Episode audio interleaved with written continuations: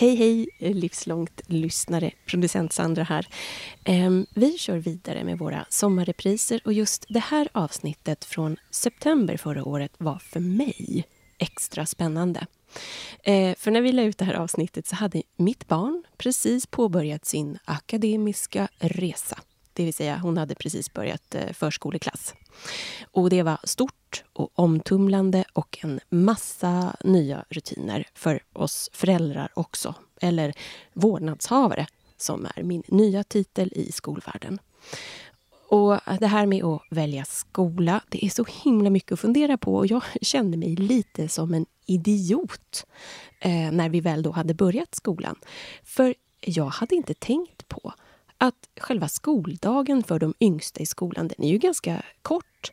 Och en stor del av dagen så är barnen på fritids.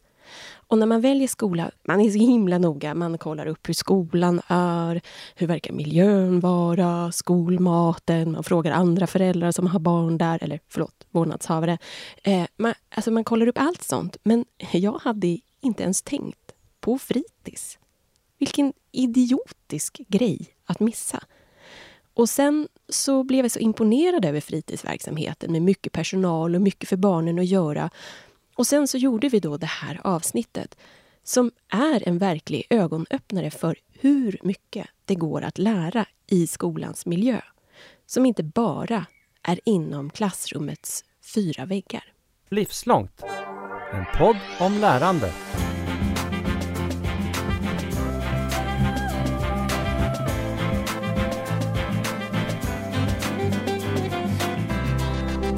Idag är det med mig, Katarina Pietschak, och med en gäst som vi äntligen har med oss här i podden och som vi har längtat efter i det här samtalet. Yes. Jag har faktiskt själv ganska många gånger reflekterat kring vikten av de fritidspedagoger som alla mina barn har fått möta längs vägen. Det har varit så otroligt viktiga människor för dem.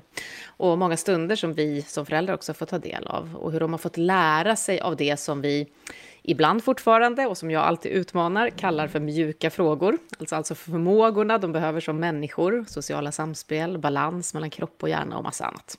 Och det ska vi prata om i Livslångt idag med en riktig kändis får man nästan säga. Jag vet inte hur många poddar du har varit med i. Gustav Sund, välkommen hit. Äh, ingen aning, kanske 10, 20 något sånt. Men kändis är du mest för att du är lite känd om man följer såna här frågor. Du har över 30 000 följare på Facebook och massa gilla-markeringar på det du skriver och berättar där.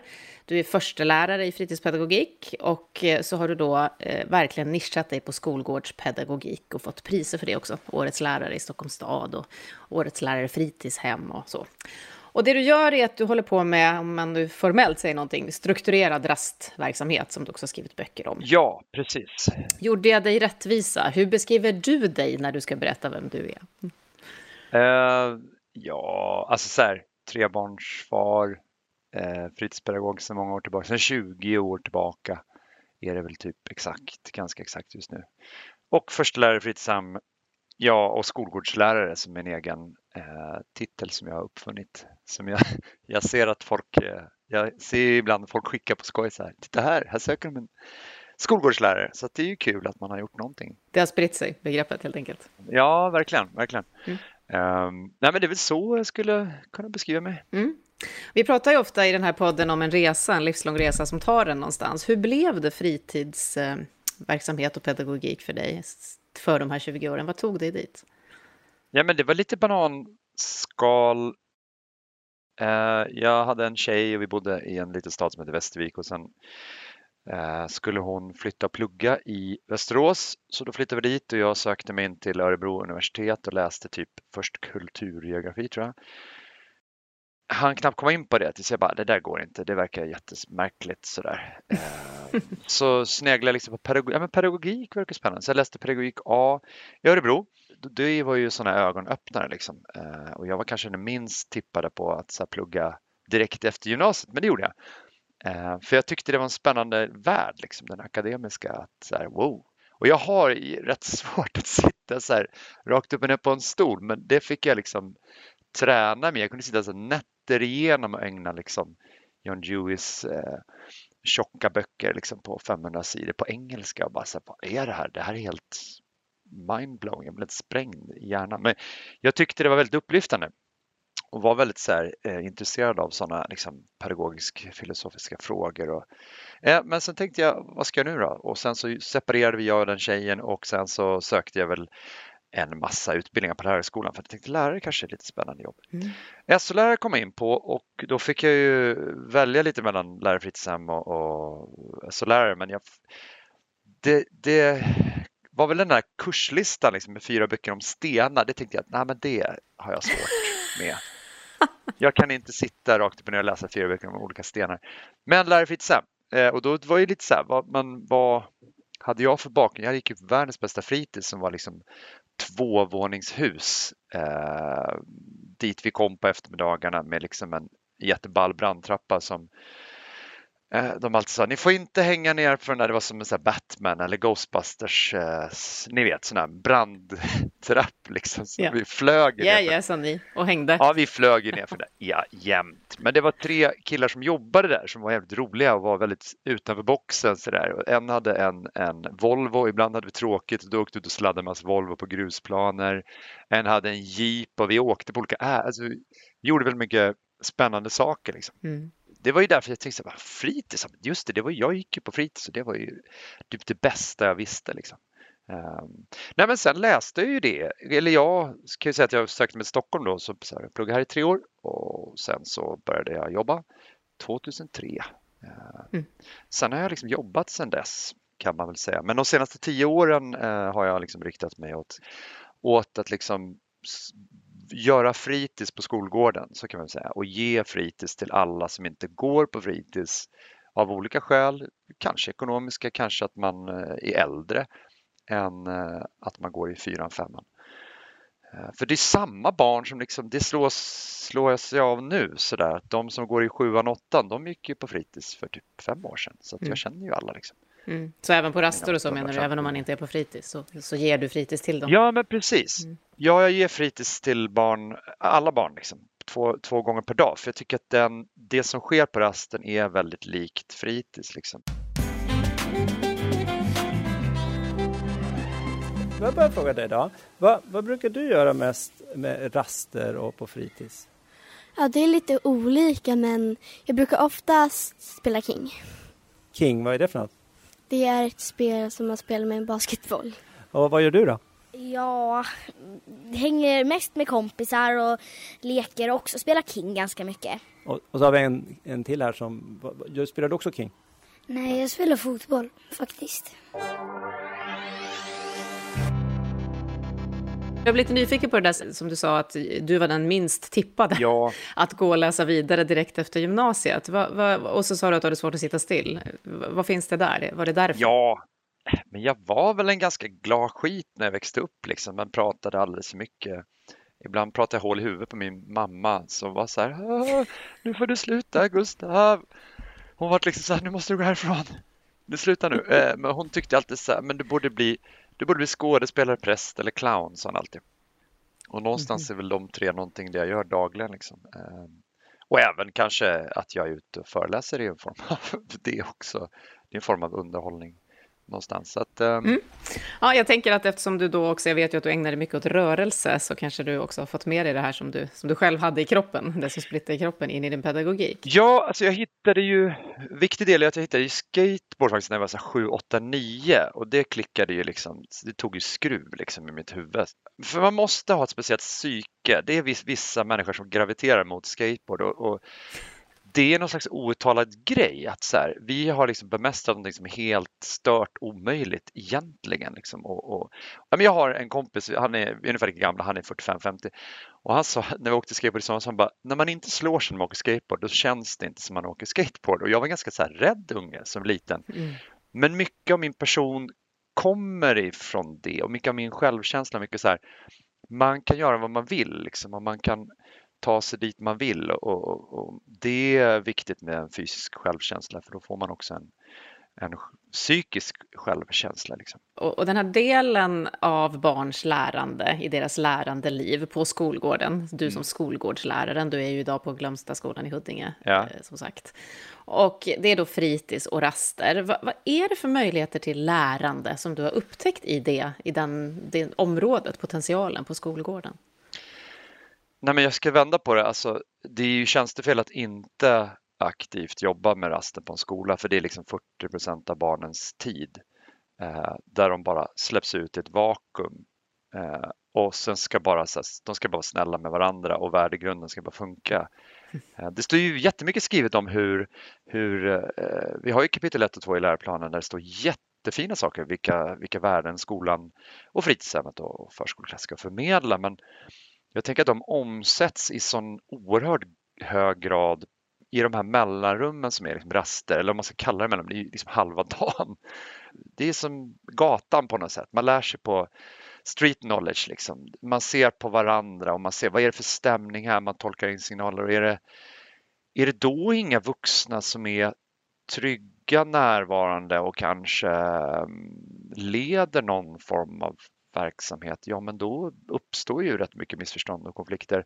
Och framförallt de ungarna som har sämst förutsättningar klarar sig ju sämst. Liksom. Så det i sig är ju en jäkligt orättvis liksom, utslagningsmekanism så att min, jag får ju vända på det där alltid liksom, och säga men varför, det vore ju känslofyllt att inte ha en, en stabil verksamhet. Jag har ju sne, sneglade på rasten under mina kanske första 10-12 år som något så här, är det där, uff, det där härket liksom, hur ska man ens angripa i det? Men, men eh, det svåra matematiken är ju att personal, pedagoger på fritidshemmet, vi kan börja i den anden att, att vi är väldigt få som har min utbildning och är man i ett yrke där det är 25-30 mm. procent som har min utbildning, då är majoriteten inte utbildade vilket gör att statusen sjunker och framförallt eh, ja, erfarenhetsnivån och kunskapsnivån är ju lägre än i andra yrkeskategorier. Mm. Vilket gör att man kan ta till olika strategier då när man jobbar på fritidshemmet. Man kan antingen ta på sig en offerkofta eller man kan eh, ställa sig och skrika och tycka att saker och ting är orättvisa. Men det, jag upplever ju mycket från grundskollärarhåll, den kategori som jobbar närmast, att så här, men jag vill bara att de ska säga någonting och vilja någonting och göra någonting. Och jag visste ju det. Våran sista termin hette så här, yrkesrollen. Du vet, ett halvår. Vi skulle prata om, vi gick ut med liksom full utrustning och liksom vassvässade knivar. Bara, ingen ska köra över oss. Liksom. Så vi visste precis vilka. vi dem. Ja, men alltså, man måste vara först. Alltså, ingenting som kommer så här. Mm.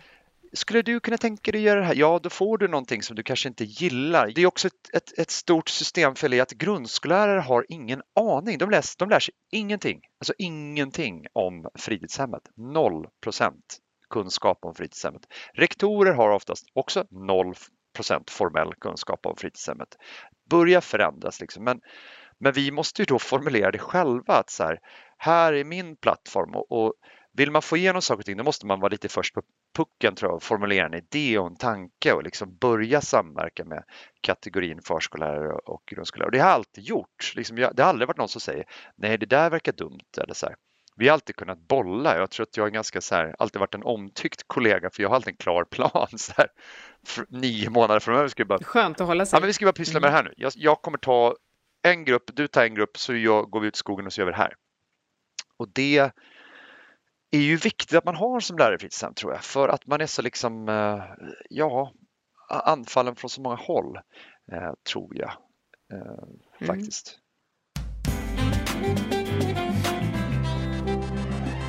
Vad är det som är roligast då? Om vi börjar med rast. Liksom, vad, vad är kul med rast? Eh, man får göra typ vad man vill förutom att gå in. Och jag brukar bara spela fotboll. Det här är roligt tycker jag. Och vad tycker du då? Ja, att man får vara ute och ta lite frisk luft och leka med kompisarna och så, som man inte kan göra inne på lektionen. Och vad säger du? Ja, man får hänga med kompisar, få frisk luft och ja, sånt. Eh, är det något du skulle vilja göra mer av som du saknar? Ja, men det var ju smashbollen. Bollen försvann, så nu kan jag inte spela det. Vad är smashboll? Det är en boll som sitter på en lina runt ett träd. Då ska man slå runt den. Jag tänker på det där du nämner ordet mellanrum, det är faktiskt något som har kommit i spel när jag som jobbat mest med vuxnas lärande, mm.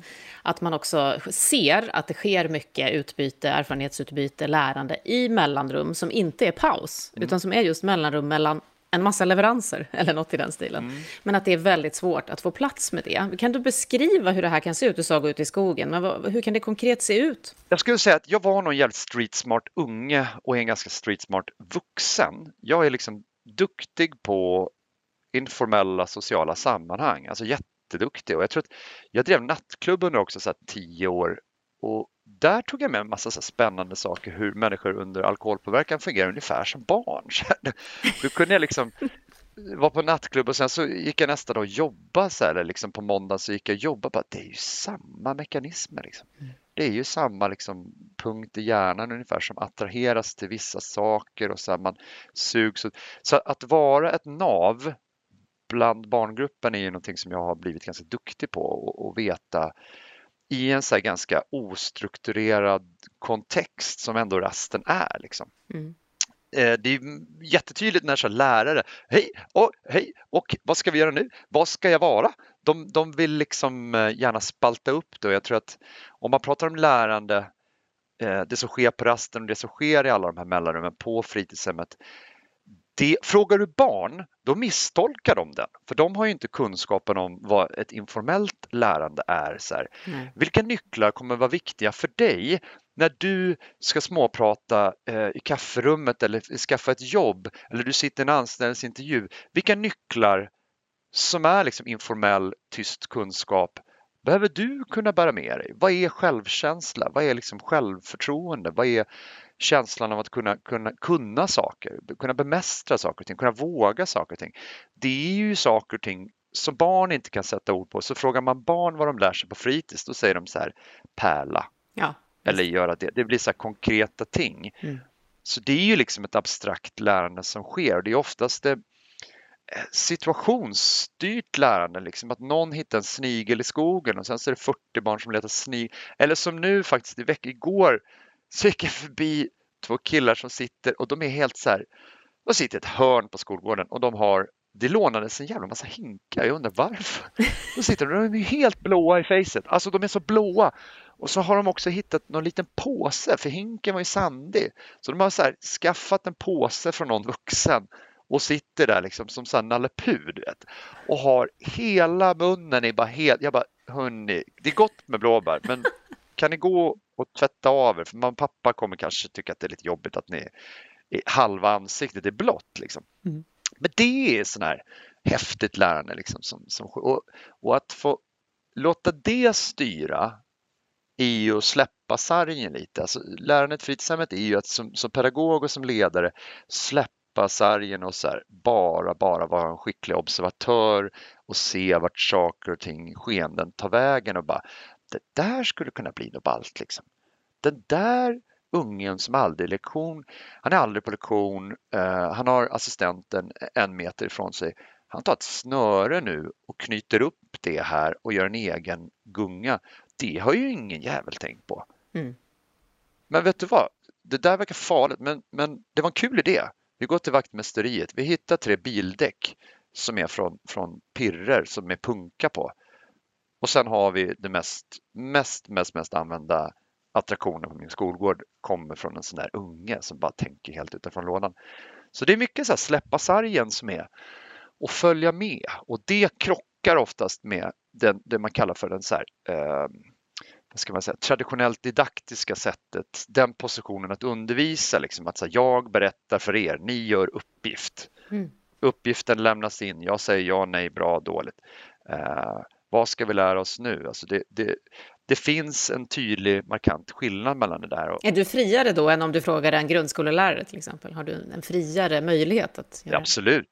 Jag, är liksom, jag har inga, jag är helt och hållet autonom i att, och det passar ju inte alla. Det är så det är. Alltså vissa, jag är i och för sig jättebehov av struktur. Min fru kallar mig för lite aspig och så här att jag är, du sitter på samma ställe i soffan och du vet så här, måste ha det på ett speciellt sätt. Och, men det är ju strukturer för att liksom hantera en, en tillvaro och, och, och, kommer man in i våran så här lånebod eller vad du än liksom pekar på med min skolgård, då, då, kan du skönja en, en, en supermedveten struktur i det för att det hjälper även den svagaste länken bland ungarna. Liksom. Eh, så att, men att, att flödet, det får flöda fritt, liksom. det tycker jag är viktigt. Det är liksom utgångspunkten.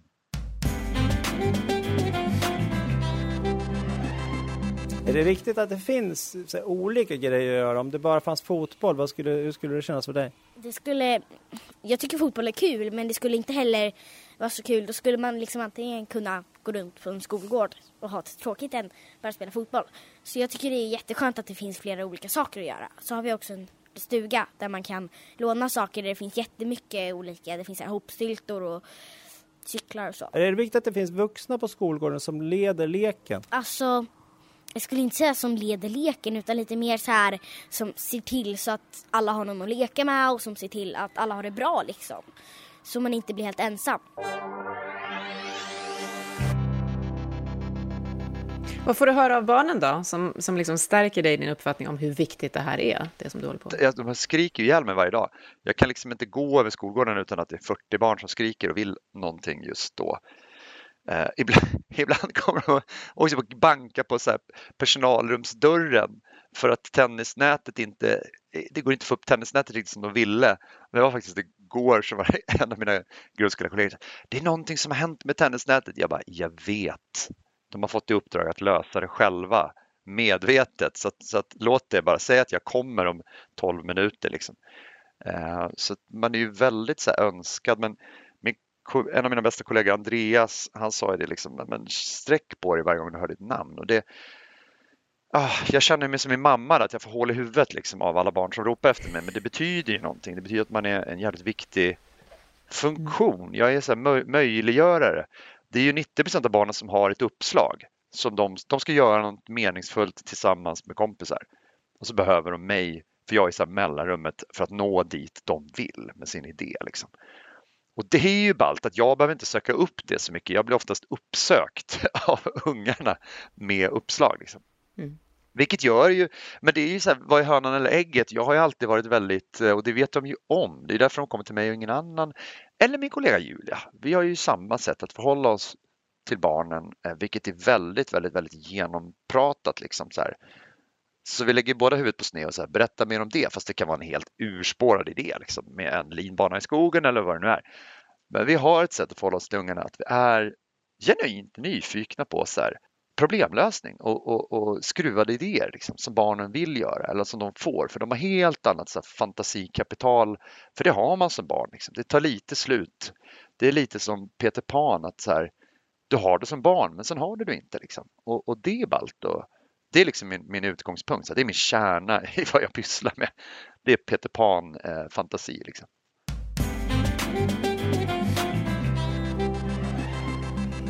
Ensam bland ett hav av barn med sina föräldrar under skolgårdsfikat sitter pojken. Kollegorna är stressade, kakor och saft ska fixas, föräldrar ska pratas med.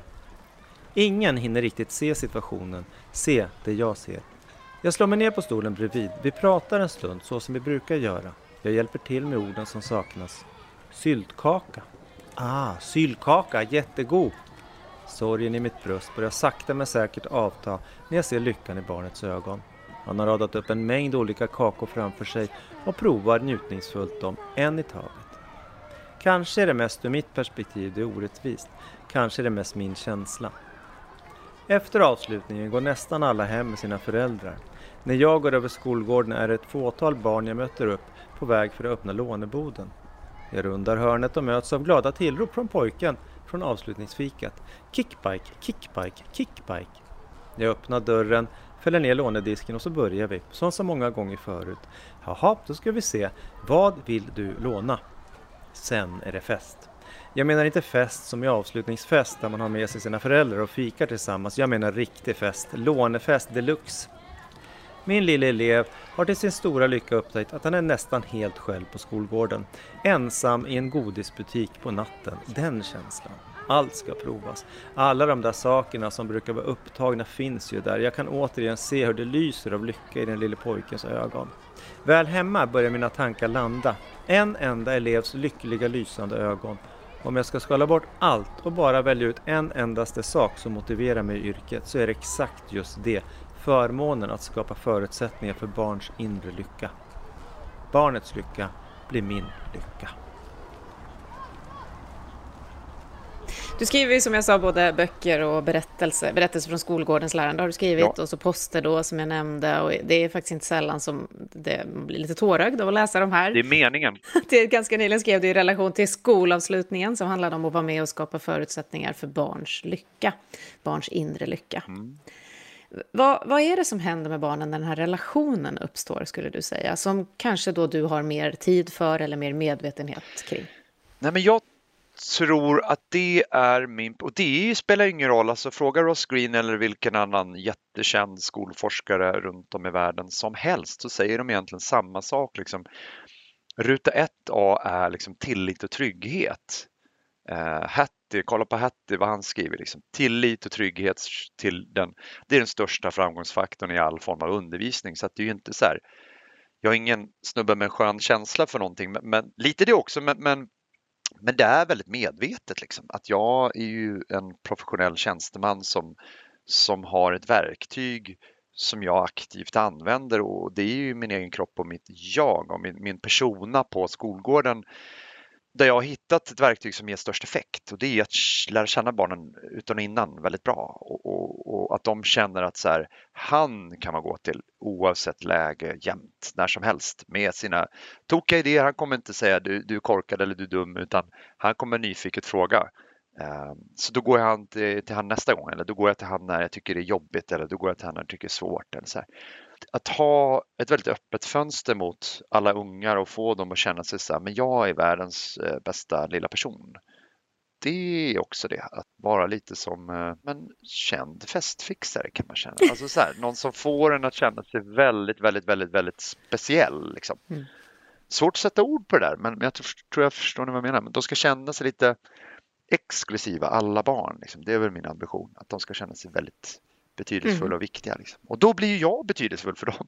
Det där är ju liksom ett samspel mellan mig och, och ungarna. Jag tänker också på att du beskriver att, att du säger ja, att ni säger ja först, eller ja, berätta mer ja. eller så. Det är ju någonting som vi också, om jag drar parallellen till vuxna, att sen när barn har gått igenom skolan och kanske pluggat vidare eller inte, men kommer ut i arbetslivet och så ska man vara nyfiken och ja. undersöka nya saker och vara liksom i något slags explorativt sinne. Och att det kan bli svårt för att man har fått... Vänta nu, du menar alltså att alla förmågor som beskrivit att jag jobbar med är eftersökta i arbetslivet? Jajamän, Aha. om de är just nu. Och de är svåra för att många är då skolade i det här instruktiva, eller hur man nu ska uttrycka det då. Ja. Och då undrar jag lite, den här grunden för det livslånga lärandet som du då är med och bygger, hur kan vi ta vid den? Hur kan vi göra så att det inte blir ett glapp och ett gap, så att det finns med resten av livet ännu mer?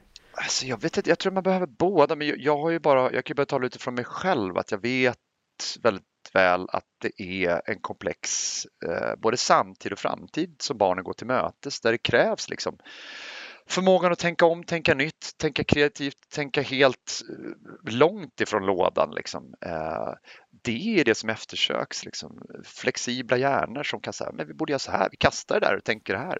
Vi vänder på pappret eller vi, vi slänger pappret och gör så här istället. Vi tar fram en sån mm. här mm. sak. Uh, och sen också relationer, alltså det kommer ju aldrig aldrig, aldrig, aldrig bli en dålig kunskap att, att kunna vara en person som är, är skicklig socialt, eh, tänker jag. Och duktig på att lyssna in och duktig, liksom, har en bra empati, empatisk förmåga. Mm. Uh, nej men sånt tänker jag är, kommer alltid vara viktigt tror jag. Även fast vi jobbar med AI och allt vad vi gör så är det liksom, det, det är alltid någon arbetsgrupp bakom någonting och där, den måste du funka i och du måste vara eh, väldigt medveten om dina egna förmågor tror jag och kunna känna dig säker i det. Och det är väl lite det jag jobbar med. Att liksom börja bygga från när de är väldigt små, så där, att känslan av att jag kan bemästra saker och ting. Oavsett om det är inlines eller en skateboard eller klättra eller vad som. Jag kan, kolla, jag kan göra hela den här paletten liksom, och den, hela den här paletten. Jag ser alla andra barn som gör alla de här sakerna. Det, det ska jag göra. Barn är inte så här, de är mer i det spannet. Det där ska jag göra sen så bara kör de. Liksom. Mm. det, jag har ju ett slags eh, mål som jag jobbar mot och är väldigt på god väg att liksom få till det när så här, barn som bor i ett höghusområde och, och aldrig har åkt inlines bara det där ska jag göra. Inte så här mm. vågar jag göra det utan bara det där ska jag göra för alla andra gör det, då gör jag det. Liksom. Eh, och skapa en sån norm, liksom, det tycker jag är viktigt. Eh, du har vunnit eh, priser som jag sa inledningsvis. Ett av dem är Barnidrottspriset 2020 mm. med motiveringen Alla barn har rätt till lek, rörelse och en aktiv fritid. Trots det har inte alla barn den möjligheten. Men på skolgården vistas alla barn. Genom att nyttja skolgårdens möjligheter, skapa alternativa sätt att röra sig i kombination med ett inkluderande förhållningssätt så har skolgårdsläraren Gustav Sund visat på en väg att ge fler barn möjlighet att upptäcka och utvecklas i lek och rörelse. Mm. Och då har vi pratat om den där rörelsen och att den är väldigt användbar och ger mycket och att barn ju rör sig. Vi vet spontant så. Den här inklusionen, vad är det du har sett behov av där på just gården? Nej, men jag tror att jag tänker mycket mycket sådär kombinationen av pedagogledd aktivitet eh, i balans med mycket stor möjlighet för barnen att göra egen initierad rörelselek tycker jag att det ska ta liksom jättestor plats. Därför har vi ju rätt mycket eh, saker och ting för barnen att göra. Liksom. Vi tänker en bred palett, att det finns det där, det där, det där, det där, alltså inte så två saker utan 29, 38 saker att kunna göra.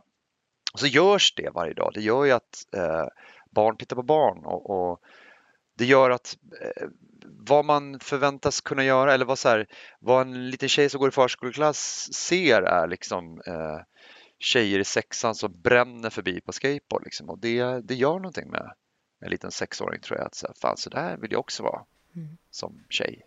Eller som blyg kille. Det, det, är sådär.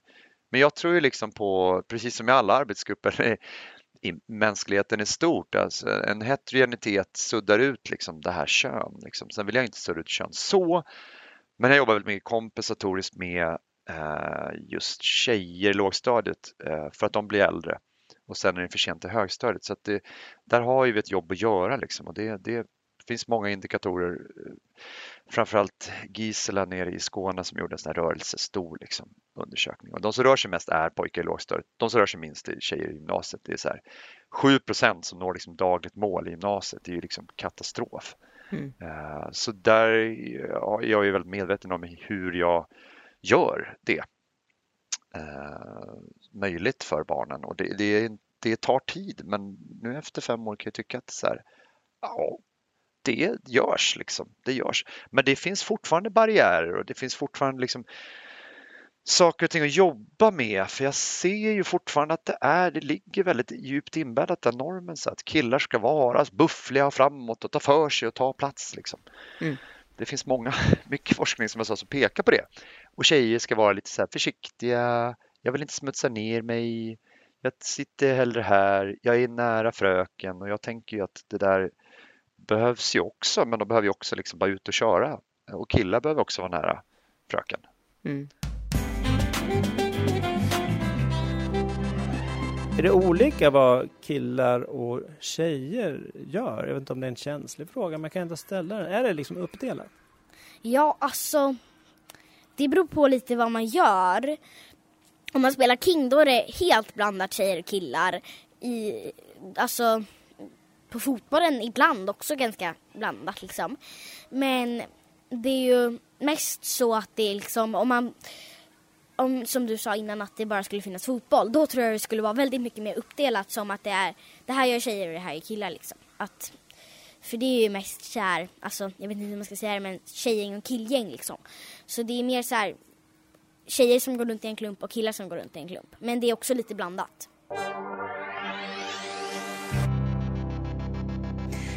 Jag som också är trebarnsförälder som du nämnde, till tre tjejer, har ju funderat över lite ja. det där när du går in på en skolgård och också haft sådana typer av frågor med några av mina barn. De spelar bara fotboll. Det enda som finns där är att spela bara fotboll. Och det är då antingen så är det alla eller så är det killarna om man vågar inte vara med. Hur, hur, utan att liksom du har varit på alla skolgårdar i Sverige, men hur vanligt tror du att det är att vi försöker vidga det här och tänka lite normkritiskt som du gör nu på skolgården? Hur stor är medvetenheten? Liksom?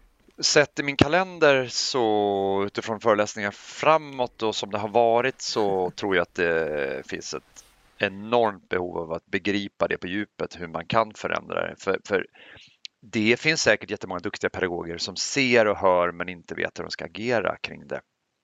Och bara så här, hur ska man vrida på det här? Det här är jättekomplext liksom.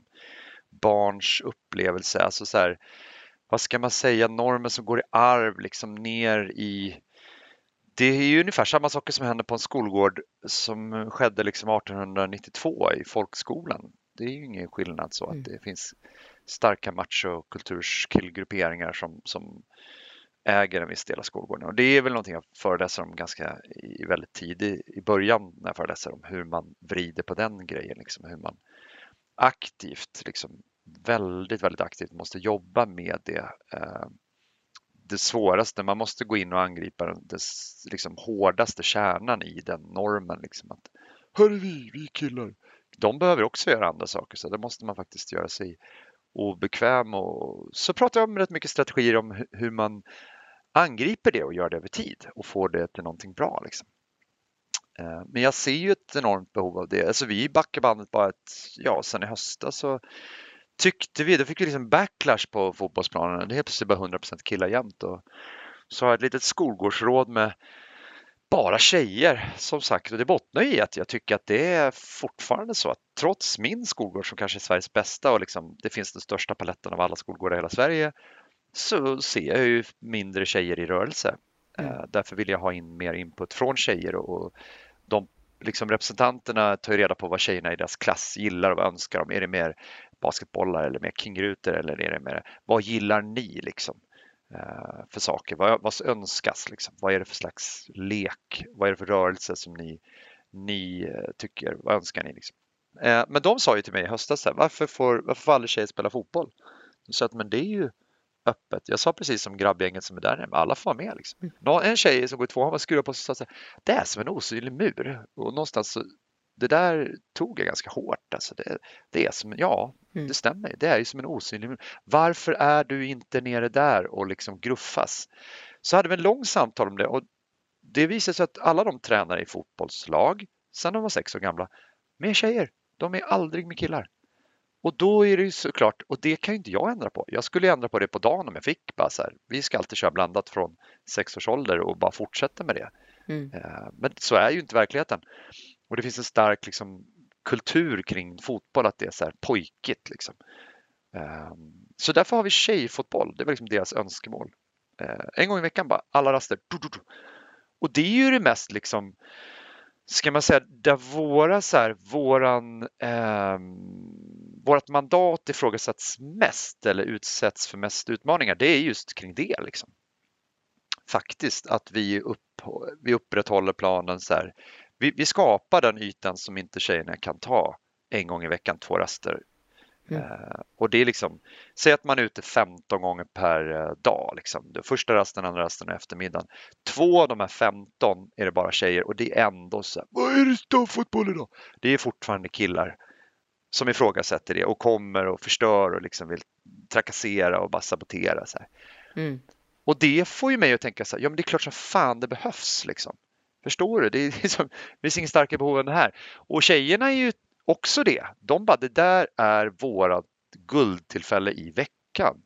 I vintras så stod jag, det var så en meter snö och det var liksom snögubbebyggen över hela fotbollsplanen och jag stod högst upp i pulkabacke. Då kommer ju 30 ungar bara med, med boll under armen. När börjar vi?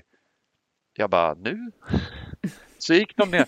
Sen körde de där bland liksom snöslott och bara liksom halkade runt och skulle köra sin damfotboll för att det var onsdag. Mhm. Och det var också så här, ja, det får vara kärnvapenkrig men det ska vara damfotboll. Liksom. Vi måste säkra upp det. Liksom. Och det, det gör ju vi genom väldigt medvetna strategier också. Alltså, vi söker ju upp så här, vilka var det som störde idag? Det var eh, Kalle, Nisse, Olle. Då går vi upp till Kalle, Nisse, Olle och pratar med dem direkt efteråt. Inte där, vi säger åt dem en gång kanske. Sen söker vi upp dem dagen efter. Och vi kör liksom utmattningsmetoden. Vi påminner dem så många gånger så de bara, vi vet är damfotboll, vi ska inte störa. Och vi bara, nej, nej, vi bara kollar så att ni inte har glömt bort det. Eh, och är vänliga och artiga och det funkar liksom. Det funkar till slut, Mm. så, så jobbar vi. Vad är din absoluta drömrast? Kan du beskriva den? Eh, när alla spelar fotboll. Och du? Ehm, svårt att säga. Jag vet faktiskt inte. Ja, alltså typ när man får... Alla får göra vad de vill och man får liksom så här, ja... Man får käka glass. Det skulle vara min drömlast. Glass. Ja, det skulle vara lyxigt. Men eh, du beskriver ju en palett. Du sa att det ska finnas 38 olika alternativ då. Fotbollen är ett och, och tjejerna ville själv ha den. Så. Ja. Men om man, om du, du har ju också skrivit då nyckeln till skolgårdens lärande, som förstås alla borde läsa. Ja. Men om du vill skicka med några tips då till våra lyssnare så att alla som alls kommer i kontakt med skolgård, tänker jag, även föräldrar eh, och, och pedagoger förstår vikten. V, vad är det som man behöver erbjuda för att det verkligen ska bli den här inklusionen och bredden och pedagogiken på gården? Allt står i boken är ju mitt enkla svar, men, men, ehm, men för att dra Några, några sneak Ja, men lite sådär. Eh, man måste ju börja liksom observera och göra en nulägesanalys. Det är liksom ruta 1A. Så här. Vad är behoven just nu, här och nu i våran skola här i Sölvesborg eller vart man nu är belägen. Det är liksom första, vad, hur ser behoven ut? Vad behöver vi jobba med här? För det kan ju skilja sig jättemycket. Sen är ju steg två att så här, liksom, Eh, se vad, skulle barn, vad gillar barnen att göra? Vad, vad behövs? Vad behöver vi tillföra på den här skolgården? Och sen hur kan vi som pedagoger liksom vara magneter och vara jättesynliga och jätte... Eh, för det är ju någonstans, utgångspunkten är ju att man inte är det. Att man bara går ut och går omkring eller pratar med varandra eller sådär. Inte ute så ofta. Liksom, hur skapar man en, eh, struktur och en tydlighet för barnen där de, där, de också vet sådär, måndag är det här, tisdag är det här. Precis som på ett fritidshem inomhus. Det är ingen jättestor skillnad så. Eh, men det är väl de mest centrala grejerna. Sen pratar jag en del om, om rollfördelning liksom, och i form av tre didaktiska positioner. Så här, för att det, det kan ju behövas. Du kan göra A, B eller C, men du kan inte göra ingenting. Och det tror jag är nyckeln då som jag pratar om. Att så här, det finns de här tre positionerna man kan inta på en skolgård och det är bra att vi fördelar dem, alltså rollfördelar emellan oss tre som kanske ut eller vi sex här. Vem har den här rollen? Vem är helikopter? Den som har helhetsöversikten idag? För det är slagsida många som behöver vara lots och då är man en person som är uppsökande, eh, rör sig runt bland barnen och säger hej, vad, du verkar ensam och liksom försöker hitta barn som inte har kommit in i ett sammanhang. Sen behövs det en eller två som är djupdykare. Då är man den som liksom arrangerar eller leder någon form av lekprocess. Och det behöver inte vara rocket science. Det kan vara så här, jag kör King från 9.00 till 10 till barnen. Från det att de går ut till de går in. Vi behöver jobba med King liksom, och vi behöver jobba med normer och värden och se till. Det händer massa skit vid King-rutan. Ja, då dyker man ju rakt in där. Då djupdyker man ju ner i det över en längre period tills man känner att nu har vi gjort ett gediget arbete här. Nu vet alla. Nu till och med den svagaste länken i, i elevgruppen kan vara med och spela och allt är tydligt och glasklart. Liksom. Och då kan man befinna sig lite som en satellit runt sådär. Men det, det är där, alltså vart behöver arbetet göras liksom, tänker jag.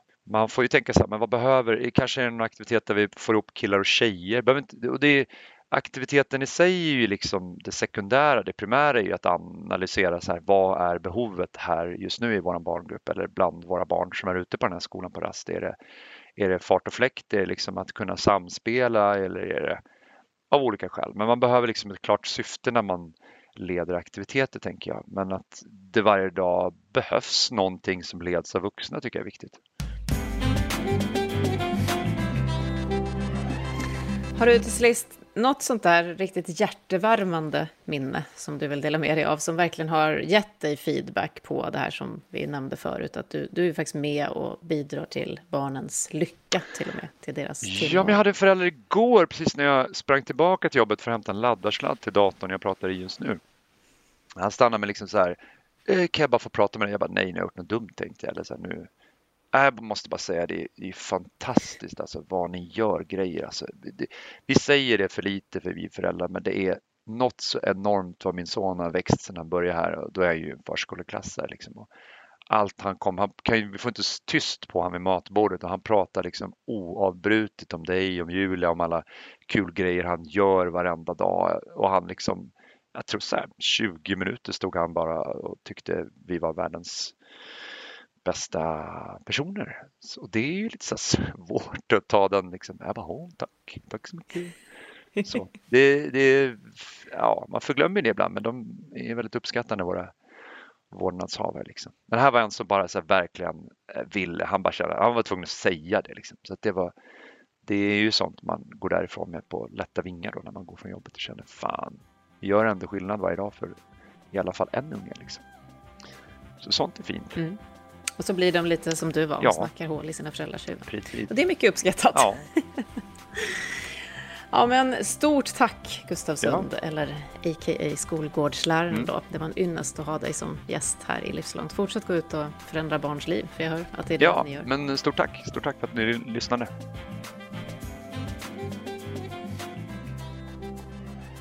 Och livslångt reporter på skolgården var Jonas Edlund.